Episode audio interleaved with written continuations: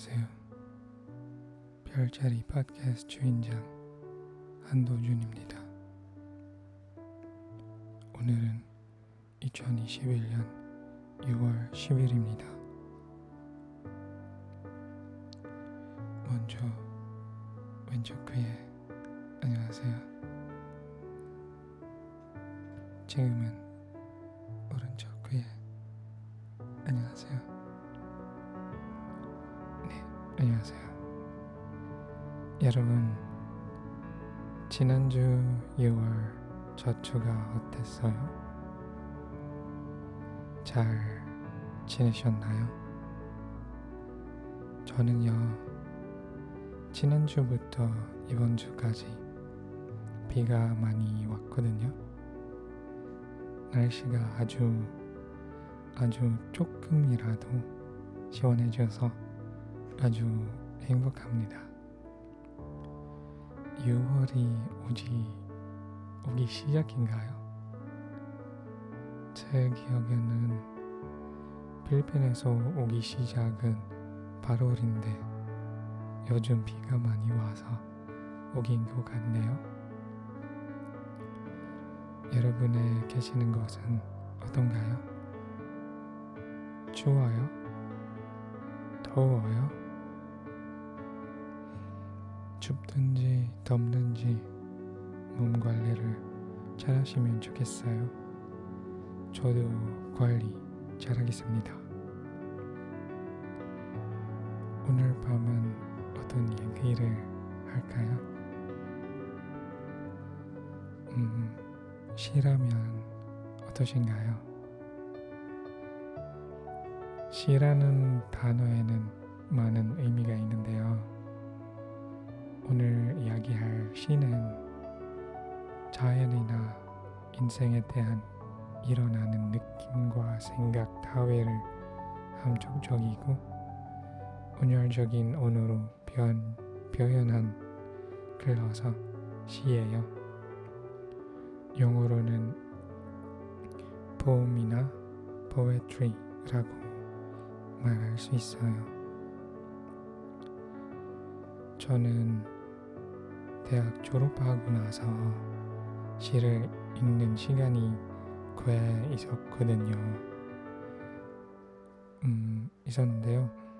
꼭 필요해서 많이 읽은 건 아니고 그냥 시에 대한 관심이 생겨서 많이 읽었어요. 그땐 제가 한대 학생 때 알게 된 친구한테 영어랑 필리핀어로 된 시집을 빌렸고 몇 개월 동안 시집 스물 권쯤 읽었거든요. 아주 많죠. 여러분도 그런 때가 있었나요? 정치자 여러분들은 시를 어떻게 생각하실지 궁금하네요. 시는 아주 짧은 글이라도 많은 사연이 담겨 있고 아주 기쁜 속마음 또 자연스러운 느낌도 담겨 있다고 생각합니다. 그런데 시를 읽으면 작가가 전하고자 하는 메시지가 이해되기도 하고 이해 못할 수도 있을 텐데요. 사람마다 생각이 다를 수 있으니까요. 시를 해석하는 것도 전부 다 다르죠. 뭐, 그것도 시의 묘미라고 생각합니다.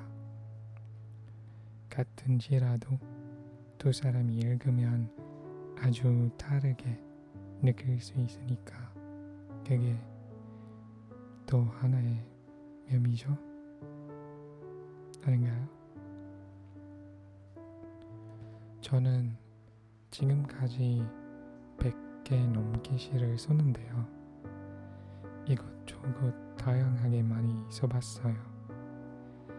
제가 어렸을 때 첫사랑했던 여성분에 대한 시도 있고 아주 첫 좋은 기억과 아주 힘든 기억에 대한 것도 있었어요. 시로 표현하니까 저는 그런 사인들을 잘 간직한 것 같아요. 제가 지금까지 쓴 시들이 나중에 제 타임캡슐로 보낼 겁니다. 업 과제 하는 수업 수업 과제 하는 거 말고 시를 써 보셨나요? 여러분 어떤 것에 대해 쓰셨나요? 사랑인가요? 혹시 많은 사람들이 주로 사랑에 대한 쓰긴 하죠. 저도 그렇게 썼는데요.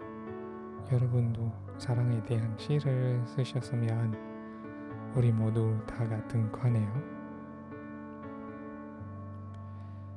제가 제가 제일 좋아하는 시가 무엇이냐면 딱히 정한 건 없는데요. 저번 킹가 팟캐스트에서 시를 하나 읽었는데요. 그 시의 제목은 낙화예요. 이영기 작가님이 쓴 낙화 시를 읽었어요. 이별에 대한 시인 것 같은데 아주 사랑스러운 느낌이 들었어요. 여러분도 한번 읽어보세요. 아니면 제가 긴가 팟캐스트에 녹음한 걸 한번 들어보셔도 되겠네요. 자, 오늘 시에 대한 얘기는 여기까지 하고요. 여러분 오늘 밤도 웃으면서 편안히 주무시길 바랄게요. 안녕히 주무세요. 안녕히 계세요. Bye bye. Good night.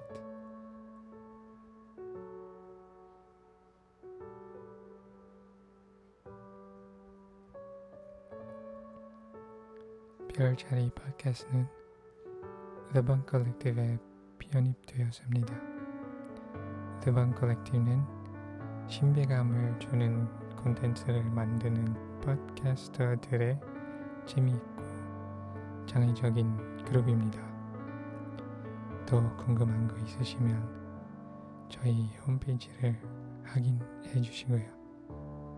홈페이지 주소는 theoneph.com입니다.